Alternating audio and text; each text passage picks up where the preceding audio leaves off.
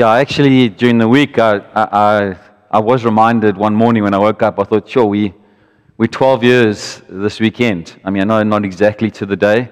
Um, I think it's the 27th or something. But uh, so, you know, I asked Shams just to, you know, why not? You know, we, we say happy birthday for many things. And so, uh, just wanted to light a candle because Jesus is the light that came into the world. And, and it's the way we celebrate on a cake. I'm not going to blow it out. I'm actually going to just leave it to, to burn. Because um, it's, the, it's the light of God and the faithfulness of God. And so before, we even, before I even start preaching, I just wanted to just give God thanks and give God praise for his faithfulness. Um, you know, he birthed Lifehouse Church before the creation of this world in his heart. And uh, I don't know if I was the first and Louise and I were the first to, to take that on. I don't know. You know, Ella was only six months old when we planted the church, and now she's uh, 12 going on 40. My baby. anyway, I had this preach planned. It was a great preach. It was about how God led me in the context of the But God series around salvation and the grace of God. And uh, the précis would be that, that uh, you know, I believed that my salvation was something that I could lose, and God took me on a journey showing the imperishable seed of the gospel of grace that was, has been implanted in our hearts through salvation, through Jesus' work on the cross. And I was going to describe and give you my testimony and my journey around that. And I was arrested last week that uh, I, I felt like we needed encouragement uh, as a community, as a country, as whoever's going to be listening to this online. I pray that this morning would be an encouragement to you. And what is it? It's that the Psalms are a source of encouragement through difficult and troubled times. And it's like it's amazing how these texts have comforted so many of God's people throughout the ages.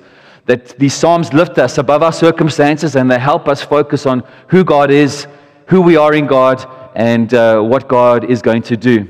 And so let's, without further ado, ado, ado, do, do, Psalm 11, let's have a look.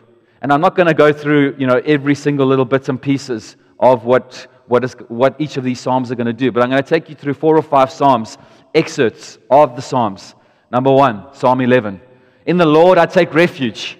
How then can you say to me, Flee like a bird to the mountains? For look, the wicked bend their bows and they set their arrows against the strings to shoot them from the shadows at the upright in heart. When the foundations are being destroyed, what can the righteous do? The Lord is in his holy temple. The Lord is on his heavenly throne. And in this context, what we see is we see King David, his counselors or his advisors come to him and they say to him, Listen, everything's it's a mess. The foundations are being destroyed. There are um, assassins that have just got into the temple courts. They are coming. There's a, a coup that's happening. I mean, doesn't that ring true about what happened a few weeks ago? Um, and actually, the only thing you can do is to run. Get out of town, buddy. You're in trouble. They are coming to get you. Uh, David disagrees with them. And right up front, he says, oh, No, no, no, no. The Lord is my refuge. And if you actually go read some of the other translations, what David says is, I've already fled to God. I'm already hiding myself in God. There's no place to go but to Him. And so I'm not running. And I love David's, throughout, throughout the Psalms, throughout the story of David, David is a phenomenal example of somebody who continued, no matter what the circumstances were, whether Saul was pursuing him, whether he got back to Ziklag and his, his whole family had been taken by the Amalekites, or, or whether or not his son had just died, what he did was he, he didn't run away from God. He ran, always ran to God. He ran in the context of the storm. And God was found in the storm, not running away from the storm. And he strengthened himself in God. And what I love about this text is it gives us two um, helpful, practical things one for the mind and one for the heart.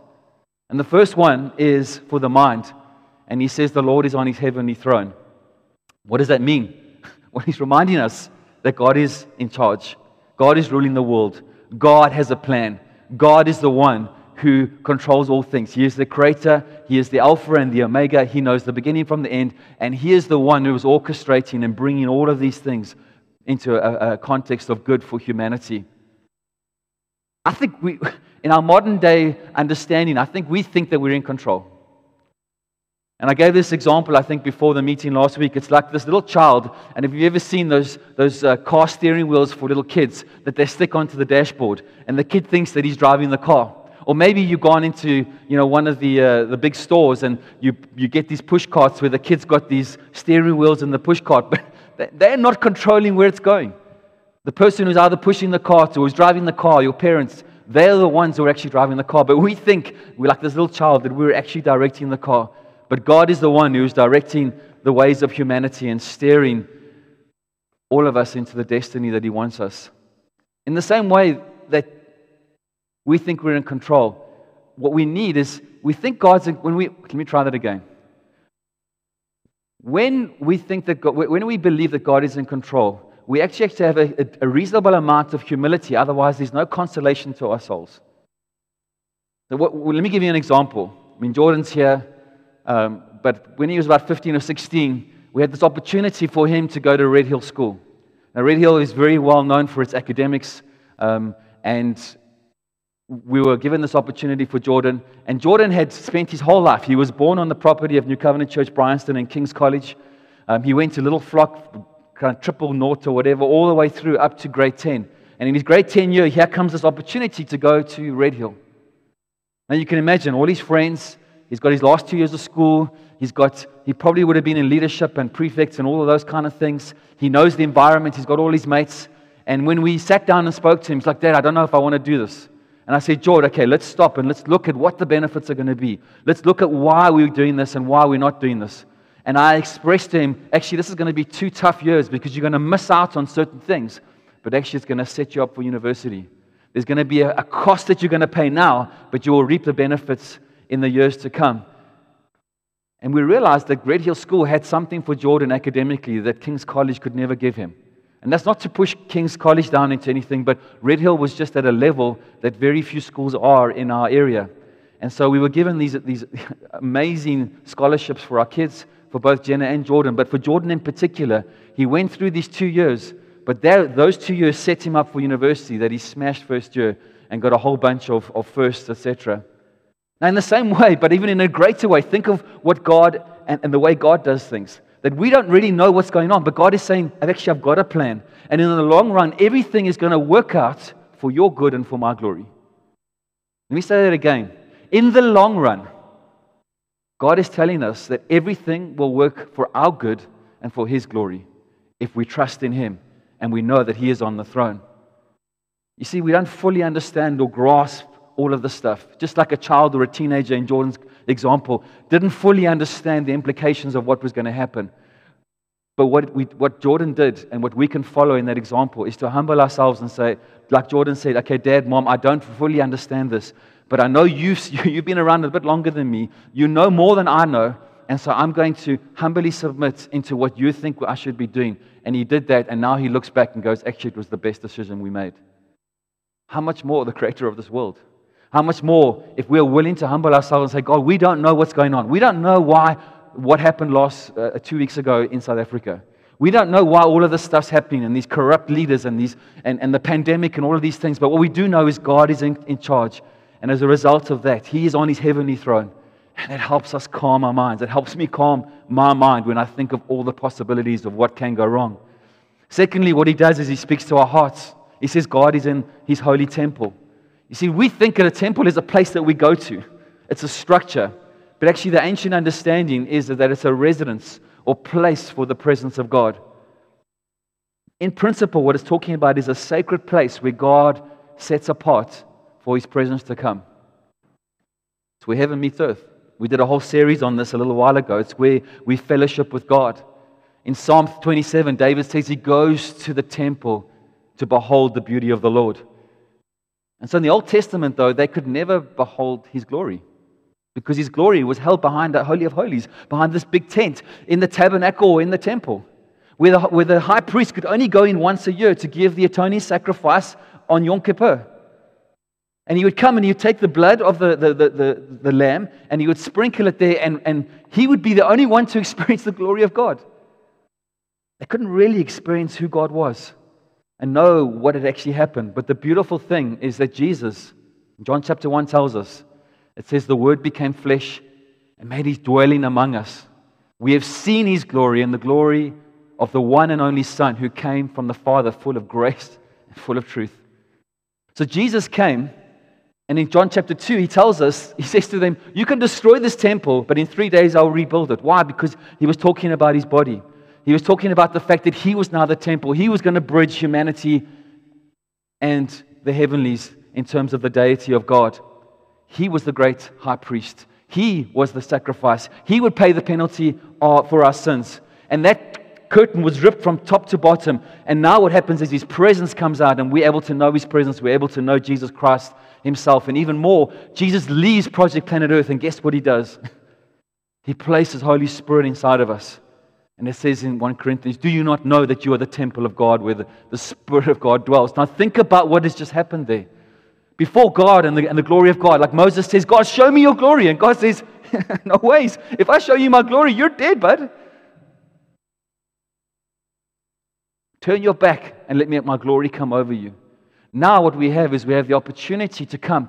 And like what was said this morning, is before our prayer time, is people are missing just the, the, the, the, corporate, the collective worship that when we come in and we worship together, there is something that transaction, the glory of God falls. Not because of the place, but because of what we have in our hearts. And yes, to a large extent, we can do that on our own. But when we do that in community, something transacts that is unlike anything else that the Old Testament believers never had the privilege of experiencing. So, unlike this, the throne of God, which is kind of this infinitely remote thing, what we have is the temple of God, the presence of God within us through the through Holy Spirit. So, if we have fellowship with God in our hearts, if we understand the sovereignty of God, that He is in charge, then what happens is both our minds and our hearts are settled and we can face anything no matter what the circumstances. Okay, now you might say, okay, Gary, but how do we do this? Well, let's go to the next Psalm, Psalm 42. Talk to yourself. Don't listen to yourself.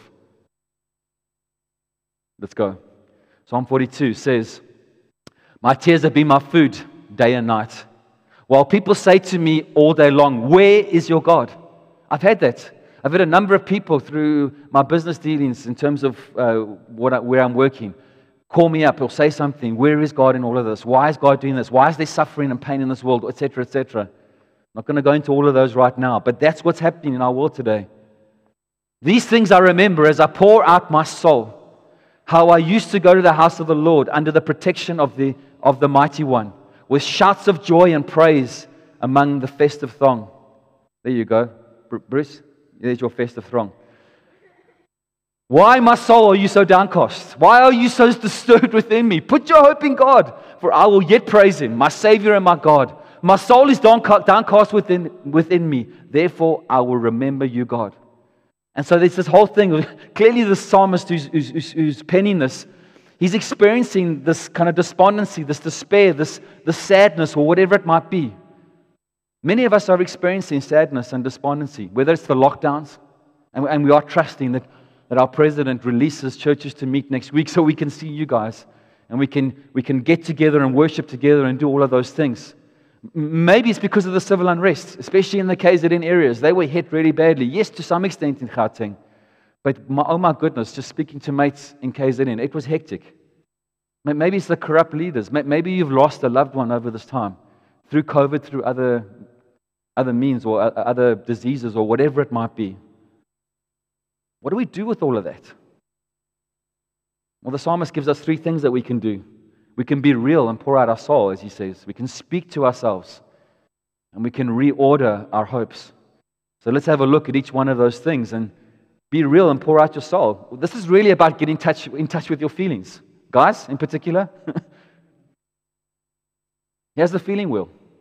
Just this week, something happened, and I, and yes, I don't know. I, was, I didn't know what I was feeling. I, I, was mad. I was angry. I was. I don't know what it was. But this kind of stuff helps me when I go into and I go, actually, I'm frustrated. I'm so frustrated right now. And that's why I'm feeling the madness and the, the, the, anger that's rising up inside of me. We need to listen to what we're feeling because our feelings are actually gifts of God. And the gifts from God, can I say.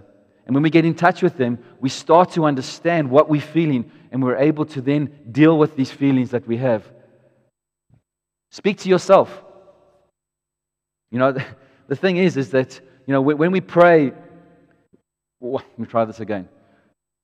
the psalmist here is not praying to God. He's not speaking to God. He's not even speaking about his readers. He's actually speaking to himself. He's having the self dialogue with himself. And I came across this thing from uh, Dr. Martyn Lloyd-Jones that many may know of or whatever else. And I know the writing's small. But listen to this. He says, and he's talking about this particular psalm. He says, The first thing we have to learn is what the psalmist learned. We must learn to take ourselves in hand. It's like taking ourselves by the scruff of the neck. He's talking to himself, he's addressing himself. It is important to say that this is not the same as morbidity or introspection. We must talk to ourselves instead of allowing ourselves to talk to us. In spiritual depression, we allow ourselves to talk to us instead of talking to oneself. Am I being deliberately paradoxical? Far from it. This is the very essence of wisdom in this matter. Have you realized that so much of your unhappiness in your life is due to the fact that you're listening to yourself instead of talking to yourself? So this man stands up and he says, Self, grabs him, listen for a moment. Then you must go to remind yourself of who God is and what God is and what God has done and what God has placed Himself to do.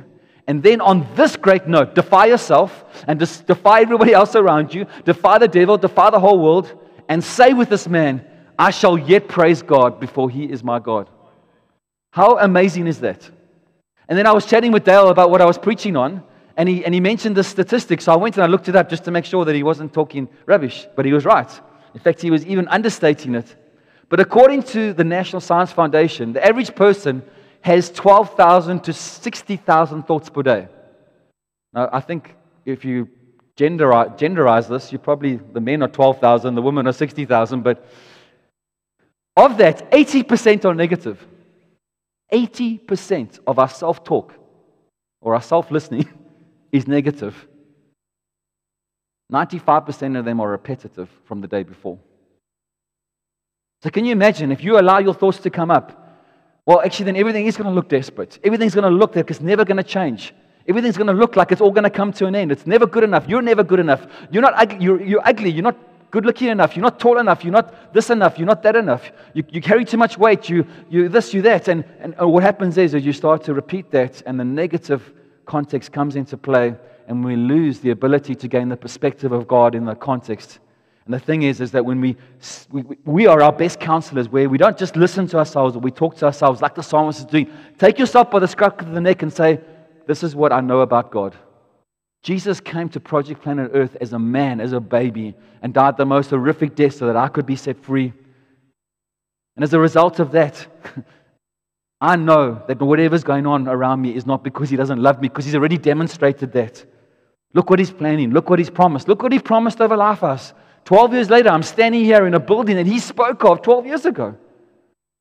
God is faithful to all that he's promised. And by doing what, what I've just said, is we take captive the thoughts. And what we do is we start to talk to our hearts.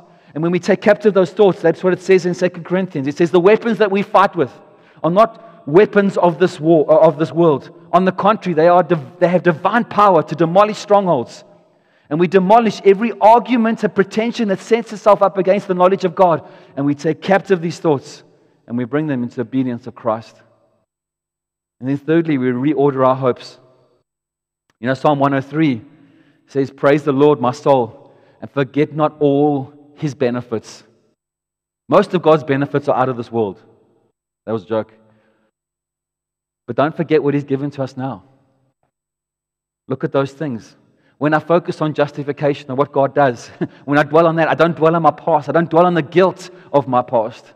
When I consider my sanctification and the process that I'm undergoing, I can realize that I don't need to get despondent, that I am changing. When I look back and see how much I changed when I gave myself, my life to God. I think of the adoption and I think of how much God loves me, like a father loves and dotes over his son. And he hears me. He's not that distant father. He's not that distant God. That's not, but He knows every hair on my head. He's got plans and He's got a future for me. And what about the future resurrection? Jesus' resurrection, the prototype, the first of all, that we will follow in His footsteps. That actually I don't have to worry about my aging body where it's, oh, being sick this last few weeks. And, and you can hear from my voice, there's still a little bit there. But part of that process is, okay, I'm not afraid to die. I mean, I don't, I don't want to miss out on my kids' lives and, and be there for them and whatever, and for my wife or whatever. But the point is, I'm not afraid to die because one day I will be resurrected in my new body and there will be no more tears, there will be no more pain, there will be no more sickness because of what Christ has done. Psalm 91 is our next one. It says, Whoever dwells in the shelter of the Most High will rest in the shadow of the Almighty. I will say, the, I will say the Lord, He is my refuge and my fortress and my God in whom I will trust. He, verse 4, will cover you with his feathers, and under his wings you will find his faithfulness will be your shield and your rampart. You will not fear the terror of night, nor the arrow that flies by day, nor the pestilence that stalks in the darkness, nor the plague that destroys at midday. A thousand may fall at your side, ten thousand at your right hand, but it will not come near you. Thank you, Lord, that no one at Lifehouse has been taken by this virus. And we continue to declare that over our community. And verse 11 says, He will command His angels to guard you in all your ways so that you will not stub your foot against the stone. now, I don't know about you. I love this picture. I don't know what happens after this because that wave's going to circle around and that guy's going to get smashed. But anyway, um, the, the, point is, is that it, we've got to watch how we interpret this text. Because I don't know about how many of you have stubbed your toe, literally and metaphorically. I, have stubbed my toe, I've banged my head, I've done a whole bunch of things. In 12 years of, of leading Lifehouse Church and before that. And so we need to make sure that we understand what God is trying to say here. And we have to look at other texts in the Bible to be able to grasp what God is saying here. Because the devil would want us to believe that nothing bad is going to happen to you if you become a Christian. How many of us know that that is absolute? I've got some Greek words for that, but I'm not allowed to say them from the pulpit. The reality is, is that bad things do happen to good people. And what often happens is we believe the devil wants us to believe that if anything bad happens to us, then God doesn't love me. I know of people that have walked away from community and walked away from church because they're not getting what they want in terms of their business, in terms of their life. And so they've rejected God because of it. God's not true to his way because he says I shouldn't stub my toe, because he says that he'll do this. But we need to look in the context. And so let's have a look at some other texts. Romans 8:28. We hear this spoken of so often. And we know that in all things God works, and actually a lot of the translations say works together for the good. In all things, God works together for the good of those who love Him and are called according to His purposes. It doesn't say that all things are good. It doesn't say that all things are bad either. But it does say that all things, that God will work together for our good, for His glory and for our good. But do you notice, for those who love Him? Uh, you can't love somebody from a distance. You might say that, oh, you know, I love Siya Kolisi, the captain of our rugby team, or maybe not so much today, but I loved him yesterday, not today. But the point is, is, is like we can't say that because I, I don't know the guy. I see him as a personality, but how do I love somebody? I get close to them and I spend time with them. So God is saying, that He will work all things to the good, that the best place for us to be is to be in His presence, to be with Him. Why? Because Genesis 50 tells us, like someone like Joseph, who understood that over time, when he looked back, he said, Gee whiz, I was sold into slavery, I was betrayed, I was accused, I was convicted, wrongly accused by, um, by Potiphar's uh, um, wife, and all these kind of things. I landed up in jail, all these bad things happened. But now, guys, brothers, can you not see that you intended this for evil, but God turned it for the good? If all of this hadn't happened, I wouldn't be standing here as the second in command here, making sure that everybody is fed and that this, uh, this famine has not ravaged the earth. And so, all these texts, what they're proving is that our best place to be, the safest place for us to be, is to be in God's presence. And we just sang a song about putting down our idols. So many of us have got these idols whether they are careers, whether they are family, whether it's uh, our kids or whatever it might be. Those are our idols. And when circumstances like the pandemic hits, those things crack and crumble because they don't have the sustenance that God has. But when we put our trust in God, when we uh, make sure that we are pushing into God and we're running to Him, the fortress and great tower, then what happens then is we don't have these pseudo messiahs that, that, that we, are, we are relying on that crumble, and then we go, What now? And then we run away from God and say, God, see, you're not there. Circumstances will break down those things. They will threaten and even take away some of those things. But God never changes. God is faithful. And it's not about loving your spouse and your child less, it's about loving God more. We often get that wrong. Oh, I mustn't, I must stop loving my child and my wife. No, man, just love God more, man. To use a Joe Bidenism. Come on, man. You see, the psalm is saying that the more God has of our souls, the safer we are. The more we hide ourselves in Him, He's saying He's not going to protect us from trouble, but He's going to protect us in the trouble and take us through the trouble. I go through the valley of the shadow of death, where He does not leave me or forsake me. So He makes us safer despite the trouble. See, when we know His nature, we know we're not being punished in those moments. And as you, we've just read, it's like the mother hen. He has my picture of the mother hen covering her chicks. And if you remember the text in Luke where, where Jesus comes and he looks over into Jerusalem and he talks about, Oh, Jerusalem, that I would be like the mother hen, that I would protect you. And, and, you, and you look at that, and what does the mother hen do? On a scorching day, she provides shade for her chicks. On, on a thunderstorm, she provides a shelter from the storm. And actually, when there are predators coming, she will be eaten rather than her chicks. In the same way, Jesus does that for us. Jesus is the one who took the punishment that we deserved so that we could go free. He who knew no sin became sin for us that we could receive his righteousness. He kept us safe. So no matter what happens, we can trust in him because he's already demonstrated that he has, like a mother hen, put his wings over us, that we can find refuge in them.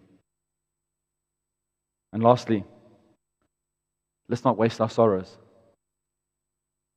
Alexander Maclaren writes a book around this. And Psalm 126 says, Restore our fortunes, Lord, like the streams in the Negev. Those who sow with tears will reap with songs of joy. Those who go out weeping, carrying seed to sow, will return with songs of joy, carrying sheaves with them. What a phenomenal principle that it's talking about here. What it's saying is, is that our sorrows and our tears are like seed. And when we sow those properly, we actually harvest or receive a harvest of joy. And that doesn't quite fit, does it? But it is possible to actually dump our sorrow, to actually weep, cry, and make a wail and do all kinds of stuff and have no real fruit in our lives as a result of it. And thereby we actually waste our sorrows. Think about a farmer. What does a farmer do with their seed? They go out and they sow it across the whole bit of the land. Imagine if the farmer had all the seed and just dumped it in one spot. Boom. What would happen? There wouldn't be much of a harvest, would there? I mean, I'm sure stuff would grow, but most of it would probably just rot and you might get a couple of little things out of it. But when we sow properly, when we understand what God wants us to do, Psalm 30 says, Weeping may tarry for the night, but joy comes in the morning. We all know, we all want, and we all hope that after our, this, this time of weeping and sorrow and, and the circumstances that we're facing, that we will come into a time of joy. But what the psalm is actually saying is that joy is actually produced by sorrow. That over a, a, length of time, if we grieve properly, if we allow the sadness and we deal with the sadness and we come before God and we are real with our feelings, and we talk to ourselves and we, we, we, take ourselves through that process, that we don't get left in this place, but actually what we do is we produce joy that comes from us, not only for ourselves, but for one another. Well, Gary, what do you mean? Well, let's look at Jesus. I mean, he is the epitome of somebody who sowed in tears but reaped in joy this joy of salvation for us and for God Himself. Through His agony of weeping, what He did is He stood in place and took our punishment. Through His tears, what did He do? He brought the ultimate harvest of our salvation. But when we start to consider what God has done, what Jesus has done, the incredible grief and sorrow and pain that He went through in order to bring joy to this world, it enables me, enables you to go through our grief and our sorrow and our our troubled and difficult times in a way that actually, as we sow our tears, we will reap joy in an exponential way. And three ways that we do that. Number one, when I do that, I don't suffer from guilt because I know I'm not going through this because of punishment. Jesus has already taken his punishment on me, on, on, on, on his shoulders. So, so I don't have that as, a, as an issue. And I know that no matter what's going on around me, and I'm going to keep saying this, no matter what you are going through, one thing you cannot say is that it's because He does not love you, because He has already demonstrated that by dying on the cross for us and taking our sin. It helps us get over our self pity and our anger. Because when I look at what he went through and I compare it with what I'm going through, I go, oh my goodness, it falls into insignificance. And actually, he suffered that so one day I would spend eternity with him. And that Holy Spirit could come and dwell in my heart and be able to give me the courage to overcome. And lastly, I'm able to do that with patience. I don't understand what's going on. I don't understand what, what, why our country went through. I, I can surmise and we can talk about how government haven't done this and how we've still got a big poor contingent and all of those kind of things. Why is government still so corrupt? And we, we all got our own opinions. And there's some adages again, which I would go there. We've all got other things.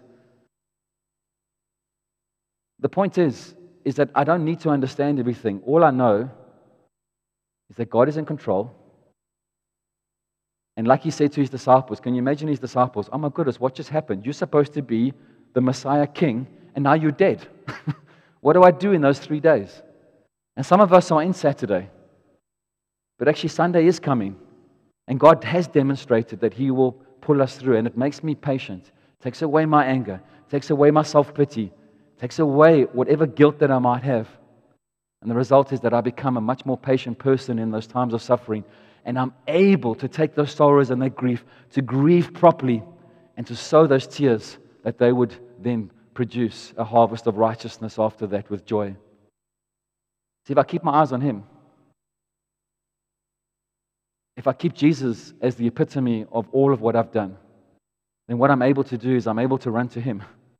I'm able to go to the Psalms as a book that actually bring consolation to my mind and to my heart because I know He's sovereign. I know Holy Spirit's inside of me. I am the temple of God. I am the portal of the kingdom. I am a portal with legs on it, as some say. I can remind myself of who God is, who I am in God, what He has done, what He has promised, how faithful He really is.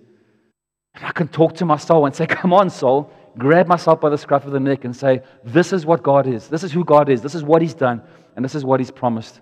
And know that in the long run, God works all things to the good of those who love Him and are called according to His purposes. I can grieve well and I can be real with my feelings. But above all, the safest place to be is my eyes locked on Him. So I want to encourage you over the season. As we fast and as we pray, let's keep our eyes on Jesus the author and perfecter of our faith, the one who saw the joy set before him and endured the cross for us so that we could be set free. I loved what Dale's refrain was that there would be a freedom that would come. And I saw these wild horses that were, were actually chained up to, to, to fences and being let go and just been running. And, and I pray that as Lifehouse Church that we would be let loose and that the wildness of the gospel and the freedom that the gospel brings would be, would be released in us over the season. That this fourth wave that we're expecting is not a COVID wave and a wave of fear and a wave of lockdown and a wave of being held, but actually a releasing us into the byways and highways of, of, of, of uh, fourways. That we would be released to take this gospel of grace to the four corners of, of fourways and beyond. And so let's pray. Let's, I want to encourage you. Join with us over this time. Let's, as a community, come together in a concerted effort. I've just done a, a course through CFNI just around the war songs of God. And, and when we come together and when we get churches in the area together, there is, there is an exponential impact into the spiritual dynamic across our city. So let's get down on our knees. Let's get our time with God. Come together in the times that we've set apart. Let's keep our eyes on Him. Amen. Amen, Gary. Wow, guys, what a great encouragement for us during this time, especially. Awesome job, man. That was so cool. Who would have thought, eh? I love Psalm 42. Talk to yourself. Talk to yourself. Don't listen to yourself. What statistics are those? That's fantastic. Uh, because we've got so much negativity coming at us from the world. Talk to yourself. And what do you talk to yourself? You talk the Psalms. The Psalms is a collection of hymns. It's the Psalms. You know, I grew up, I was telling the guys in the prayer meeting earlier, I grew up in an Afrikaans community where we had NG Kerk and AGS and all those kind of things. And we had a book, it was called Psalms and Gesange. Palms. we can do palms as well. High five. Psalms and, and songs of God to God. And there's 150 psalms in the book of Psalms, and they categorize into different fields. And I was just surprised this morning. There was a slide up there. Who knew, guys? Who knew that there were so many feelings? You know, I thought it was, you know, uh, get hungry, sleep, tired, repeat, kind of. Those were the, the main feelings in my, in my life. But um, they're, they're, I was just surprised. So, Lisha, you, Mm, I've got a lot of work, love. Sorry. There's more than that. So, the Psalm. So, w- when you talk to yourself, what are we talking to ourselves? We're talking the Word of God over ourselves because that's the promise and hope that we have. Well done. So, fantastic, Gary. Fantastic. Our esteemed leader. We asked you guys up front to see if there was any questions, and I do believe that we may have one. You know, Gary did such a good uh, job of speaking to us about the Psalms this morning that I don't know that there's too many questions, but here's one. Mm. Okay, someone online said, Can God be faithful to non believers or sinners, Gary? Can God be faithful to non believers or sinners? That's an interesting one, right?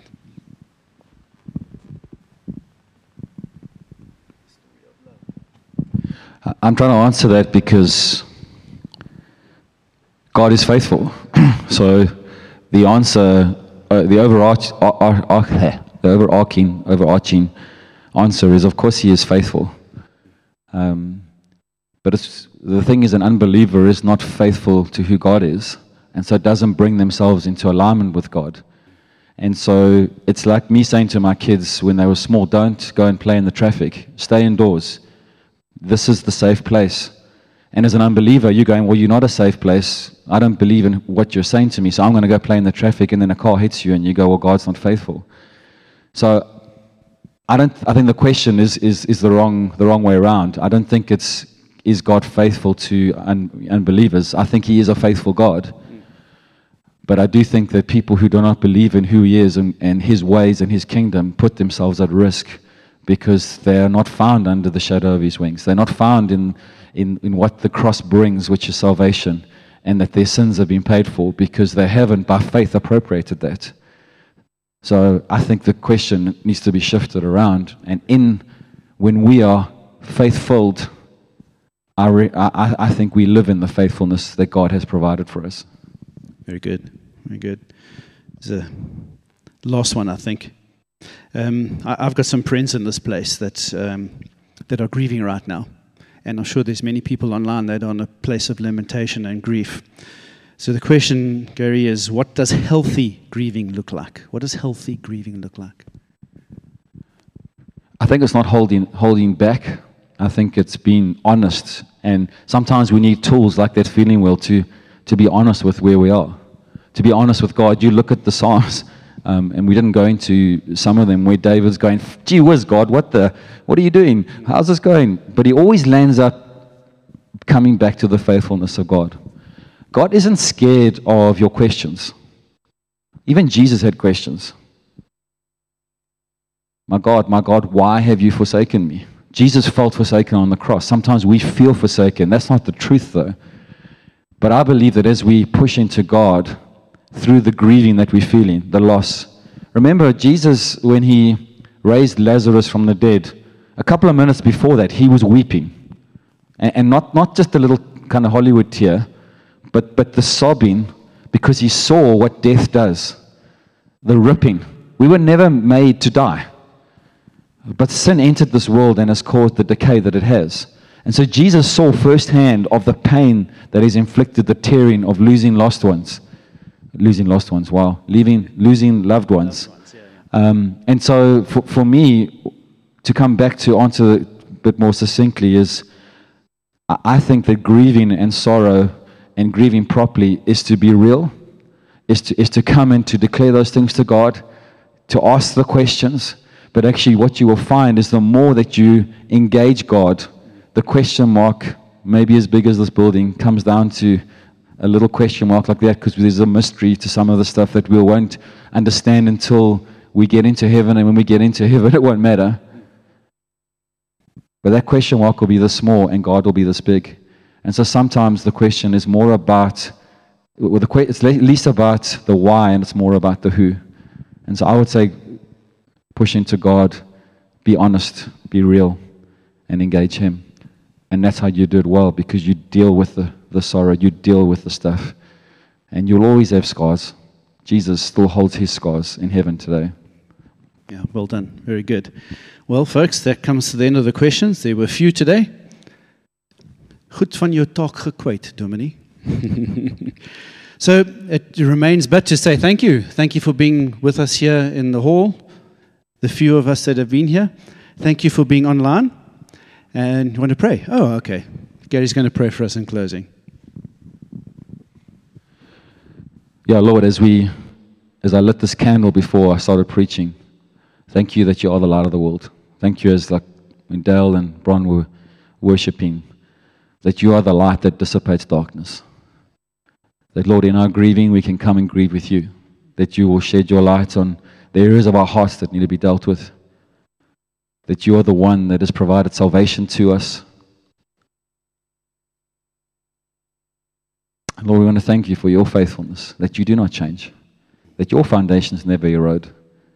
Everything else will fall apart around us, but you, you never change. And so, as the light of the world, we, we want to honor you and thank you for all that you've done. And then, Lord, to change tech, Lord, we just want to wish Lifehouse Church community a happy birthday. Mm-hmm. Thank you for your faithfulness. And I don't believe in wishing, I believe in declaring. And so, God, we declare that in the months to come, your presence will stop traffic right here. Amen. Amen. Happy birthday, Lifehouse. Thank you, Gary.